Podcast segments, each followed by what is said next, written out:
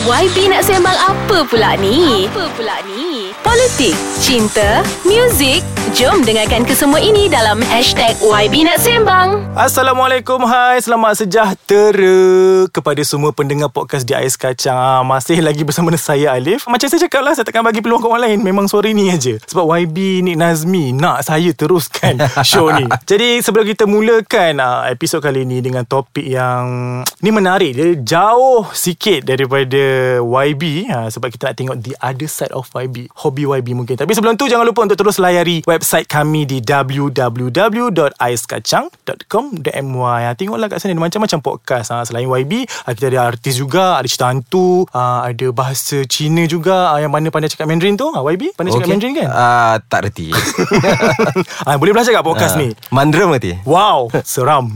Dan kita ada juga podcast berbahasa Inggeris. Okay, YB. Minggu ni eh, kita nak korek sikit lah mengenai hobi YB ni. Yang hmm. suka membaca katanya. Ya. Ah, katanya kat rumah rak tu penuh. Tak cukup dah sampai nak kena beli rumah lagi satu untuk letak buku.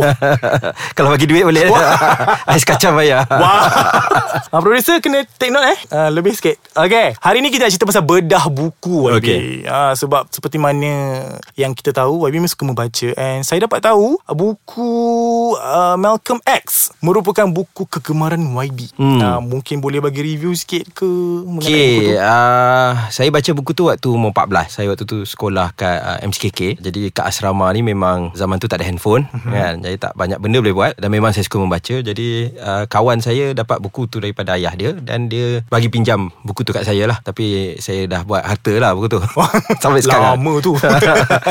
buku tu dia cerita pasal dia autobiography of Malcolm X. Betul. Jadi cerita tentang kehidupan dia dan Malcolm X ni dia pejuang uh, hak asasi kulit hitam sebab kita tahu sejarah di Amerika di mana orang kulit hitam dulu banyak ditindas. Tindas betul. Jadi beliau hidup sezaman dengan Martin Luther King. Cuma dia ni aktif menerusi kumpulan-kumpulan yang sebelum itu agak keras ataupun ekstrim. Kalau kita boleh cakap ataupun dia memperjuangkan ketuanan kulit hitam. Ha, maknanya dia kata sebab kita kena tindas jadi kita pula kena tindas orang putih sebab nak macam nak balas dendam mm-hmm. ataupun nak nak memperjuangkan hak kita. Tetapi lepas itu Malcolm X ni dia tak berapa suka dengan kumpulan tersebut dan dia masuk Islam dan dia menunaikan tak ingat umrah atau haji mm-hmm. tetapi kalau tak silap saya uh, haji lah ya. dia pergi ke Mekah menunaikan haji dan Saya haji. Haji ya Ha. betul. Ha, Jadi ya mana dia saya dah lama tak Ah, baca. kita dah baca dah. jadi bila dia pergi haji tu dan uh, dia tengok ya bila kita pergi haji seperti biasa ada orang Cina, orang Arab, mak saleh, mata biru, mata hijau, orang Melayu dengan coklatnya eh, macam-macam lah sawo matang dan sebagainya. Jadi dia dia kagum sebab selama ni dia cukup benci kepada orang misalnya kulit putih. Sebab Betul. bagi dia dalam mata dia hitam uh, bagus. Orang kulit hitam mangsa. Orang mana orang yang baik bagus. Dan orang kulit putih ni jahat, jahat. penindas dan sebagainya. Jadi Uh, dia tulis satu surat kepada rakyat Amerika yang mana dia kata kalau dia yakin kalau suatu ketika nanti Amerika boleh menerima kesatuan Tuhan maka mereka atau Tuhan yang satu maka mereka boleh menerima kesatuan manusia makna manusia itu sebenarnya sama Betul. dan dia kata dia nampak akhirnya dia tengok macam mana orang orang di di Mekah mm-hmm. ya dia cara mereka tidur di sana cara mereka makan dan sebagainya tidak ada perbezaan kaum. Jadi itu kehidupan dia lah secara ringkas. Mm-hmm. Jadi bila saya baca tu saya agak kagum sebab ya kita ni negara yang majoriti Islam 60% tetapi pada masa sama kita juga uh, majmuk ya kita ada minoriti kaum lain, ada agama lain. Cuma kita kurang nampak macam mana isu universal ataupun uh, kesejahteraan manusia ini ataupun keadilan untuk semua ini diperjuangkan di Malaysia. Betul. Daripada perspektif Islam. Betul. Uh, yang kita nampak ialah oh uh, aku Islam, aku betul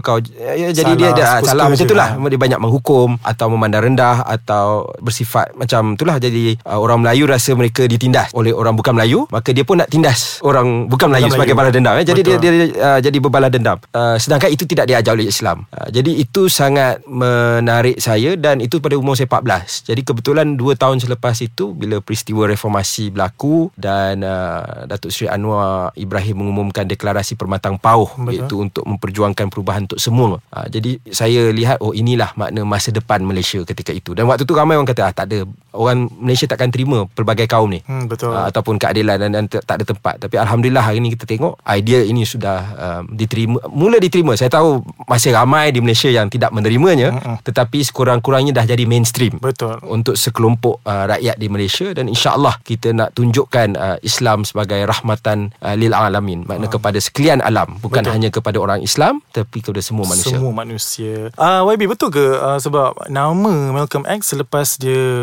convert to Islam is Haji Malik Al-Shabas. Yes, uh, Al-Hajj Al-Malik Syabas. Hmm, betul. betul lah. Ah. Yeay, betul lah saya buat research. Ha. ingat saya tak buat research ke? Saya buat tau.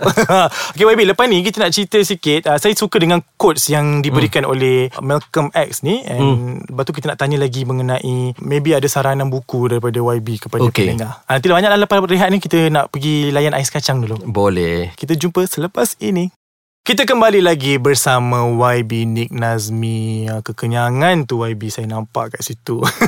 okay YB, uh, untuk uh, minggu ini kita nak cerita pasal bedah buku Malcolm X ni. Sebab apa? Bila saya buat uh, sedikit kajian hmm. uh, mengenai buku ini. Dia nak cerita kat producer dia Ah, buat dia kajian kena lah. bagi Ah, tahu okay. Dia kena kredit Boleh Dia dapat bonus lah. Dapat tahu. sikit Mungkin Yelah lebih ke apa yang patut Mengenai quotes ni uh, Daripada Malcolm X Mengenai The future belongs to those Who prepare for it today Boleh kita relate dengan remaja pada masa kini Which is Saya rasa uh, Setuju tak YB Kalau saya cakap Untuk melihat Malaysia pada masa akan datang Ataupun dunia pada masa akan datang Kita lihat remaja pada masa kini Betul? Ya, betul. Jadi ada apa-apa yang YB nak tambah tak dekat situ Nanti hilang undian ni.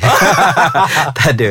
Uh, Sebenarnya Yelah biasalah. Mana Saya tak cepat nak ni. Bagi saya tiap-tiap generasi Ada positif Ada negatif. Betul. uh, Kita bila kita dah tua Macam saya ni Kita start lah cakap Oh zaman aku dulu Bagus macam ni Tak macam ni ya. Tapi sebenarnya Kita dulu pun taklah Berapa bagus sangat. Saya cakap. ah, Cuma bila kita dah tua ni Kita sukalah nak ni. Cuma bagi saya um, Anak-anak muda hari ni Mereka macam saya cakap uh, Mereka ada kelebihan. Mereka ada Media yang cukup luas. Sekarang pun dah Malaysia baru. Betul. Situasi dah berbeza Tak macam dulu. Kalau nak tahu pengalaman masuk lock up ah, Boleh tanya saya kan? Betul? Kita buat next episode.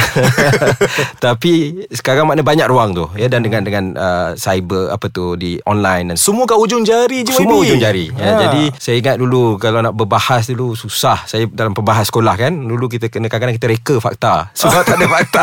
Kan? ha, Cuma hari ini Masalah dia sebab in, uh, Maklumat itu terlalu murah. Tak ada nilai. Hmm, betul. Ya sebab dulu kita kena cari uh, hari ini uh, dapat di WhatsApp, dapat dan ni setengah benda tu betul, setengah tak betul. Jadi kita kadang-kadang tak nak baca benda yang luar daripada kerangka kita. Hmm. Makna misalnya kalau kita minat A aja kita baca A, A je je. lah. Hmm. Jadi kita pun lama-lama jadi tak boleh berfikir secara kritis. Jadi dia pelik. Makna patutnya dengan banyak maklumat ni dia lagi terbuka. Betul. Ada yang macam tu. Betul. Tetapi ada juga yang hanya memilih untuk baca apa yang dia nak baca ataupun apa dia, dia dengar apa yang dia nak dengar. Jadi dengan itu dia tak berfikiran secara kritis dan dia menjadi lebih ekstrim. Kita tengok keputusan-keputusan pilihan raya misalnya di Amerika macam mana Donald Trump menang, mm-hmm. macam mana uh, orang mengundi Brexit sebab orang dah dia dah tak baca sedangkan dia kata perbahasan tu ada dua sudut pandang tapi dia dah tak nampak. Uh, dia jadi lagi keras belah sini lagi keras belah sini. Uh, dulu orang lebih sederhana. Uh, dia boleh baca dua-dua dan nilai. Sebab itu pembacaan itu sangat penting. Penting. Keluar daripada comfort zone kita. Okay of course kita katakan suka sangat baca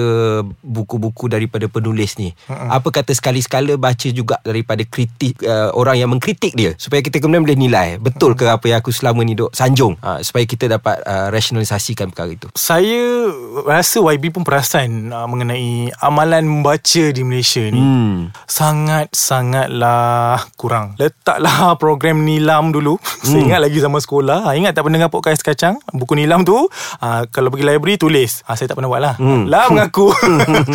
Sebab uh, itulah YB membaca menulis 3M ni membaca Hmm. menulis mengira ni sangat kurang di Malaysia ini.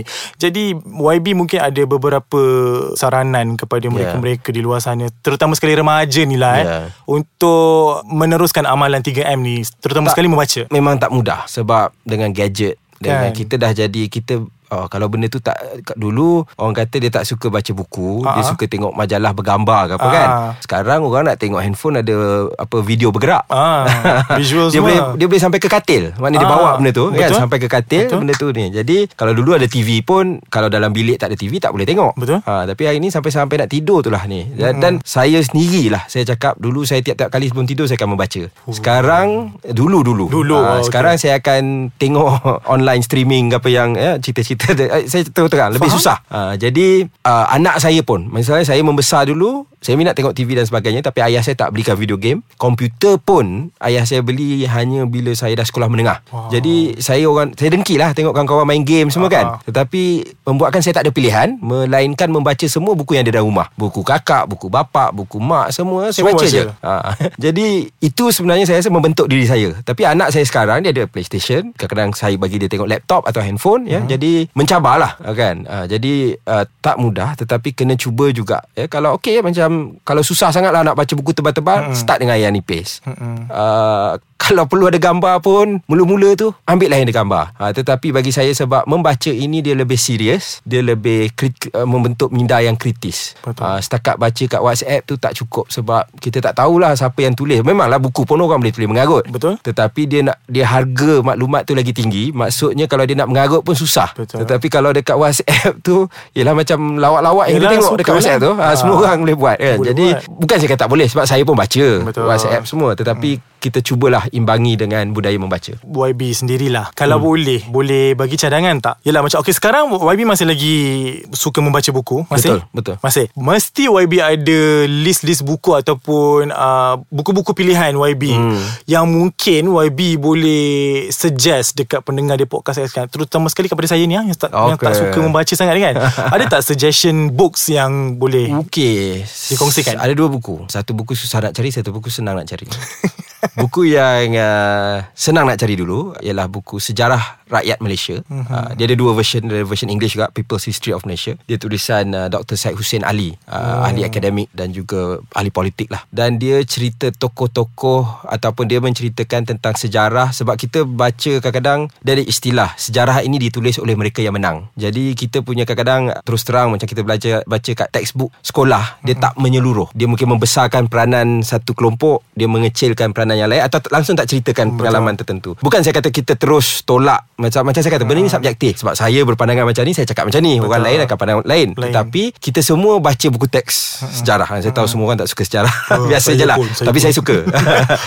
Jadi Buku ini menceritakan pandangan Sudut pandang yang berbeza. Maknanya diceritakan tentang Pejuang-pejuang uh, Lebih mendalam tentang Tok Janggut Tentang Ahmad Bostaman Hmm. Tentang Dr. Burhanuddin Al-Helmi Hmm. Tokoh-tokoh yang Perjuangkan kemerdekaan Tokoh-tokoh melawan British Secara lebih menyeluruh Dan daripada pandangan rakyat Bukan pandangan daripada orang atasan Atau pandangan puak tertentu sahaja Jadi merdeka diperjuangkan oleh orang seperti Tunku Abdul Rahman dan Dato' On daripada UMNO. Tetapi ia juga diperjuangkan oleh Dr. Burhanuddin Hmm. dan uh, Ahmad Bustamam. Uh, malah, malah ya. Dan ini mungkin orang kata kontroversi ke apa. Tetapi Hmm. kita tidak boleh hanya melihat pandangan Parti Komunis Malaya itu sendiri daripada hanya ya mereka ada keganasan berlaku. Ada orang mati dan itu memang salah. Betul. Tetapi sebab mengapa mereka masuk hutan pun ramai di antara mereka kerana nak menuntut kemerdekaan. Betul. Termasuk seperti Syamsiah Fakih masuk hutan bersama dengan komunis. Jadi ini adalah sejarah yang bagi saya cukup menarik lah. Itu satu. Kedua ialah buku Commander of the Faithful tentang Amir Abdul Kadir. Dia ialah bapa perjuangan jihad ataupun nasionalisme Algeria dan beliau Amir Abdul Kadir Al-Jazairi ya dan hmm. beliau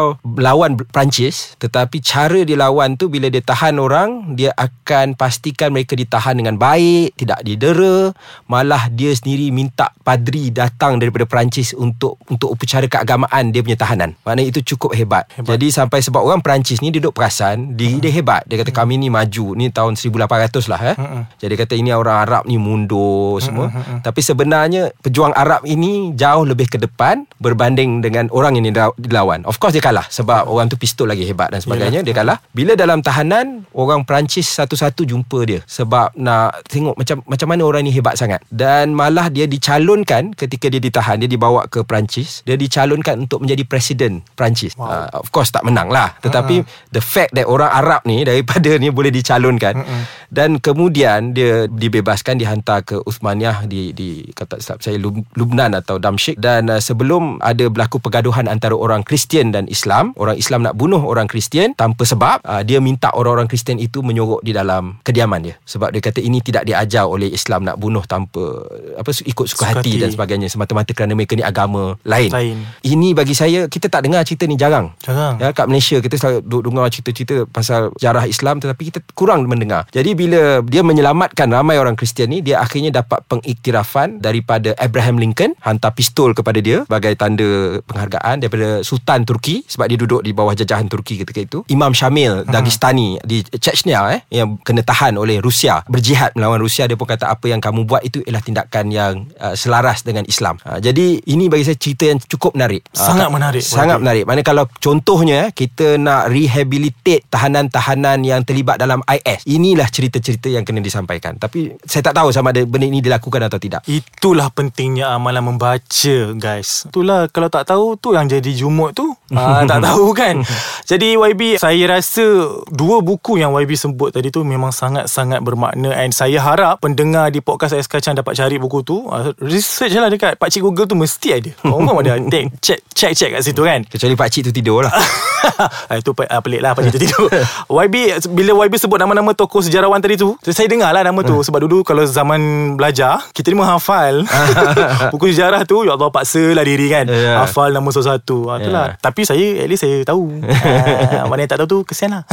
Okay YB Kita pun dah sampai di penghujung rancangan. Okey. Ah, Kita bercerita pasal buku saja. Bedah Hmm. buku je Macam-macam input yang kita dapat Daripada YB. Terima kasih banyak-banyak YB. Sama. Jadi insyaAllah Kita akan bersama Untuk episod yang akan datang YB. Alright. Dengan cerita yang lebih panas Dan isu-isu semasa kita kat Malaysia ni. Ah, Dan saya harap YB masih lagi sudi bersama dengan kita. InsyaAllah. jadi teruskan mendengar di hashtag YB nak seimbang ni guys. Sebab apa minggu depan kita nak jumpa lagi. Masih lagi bersama dengan YB Nick Nazmi Ciao, bye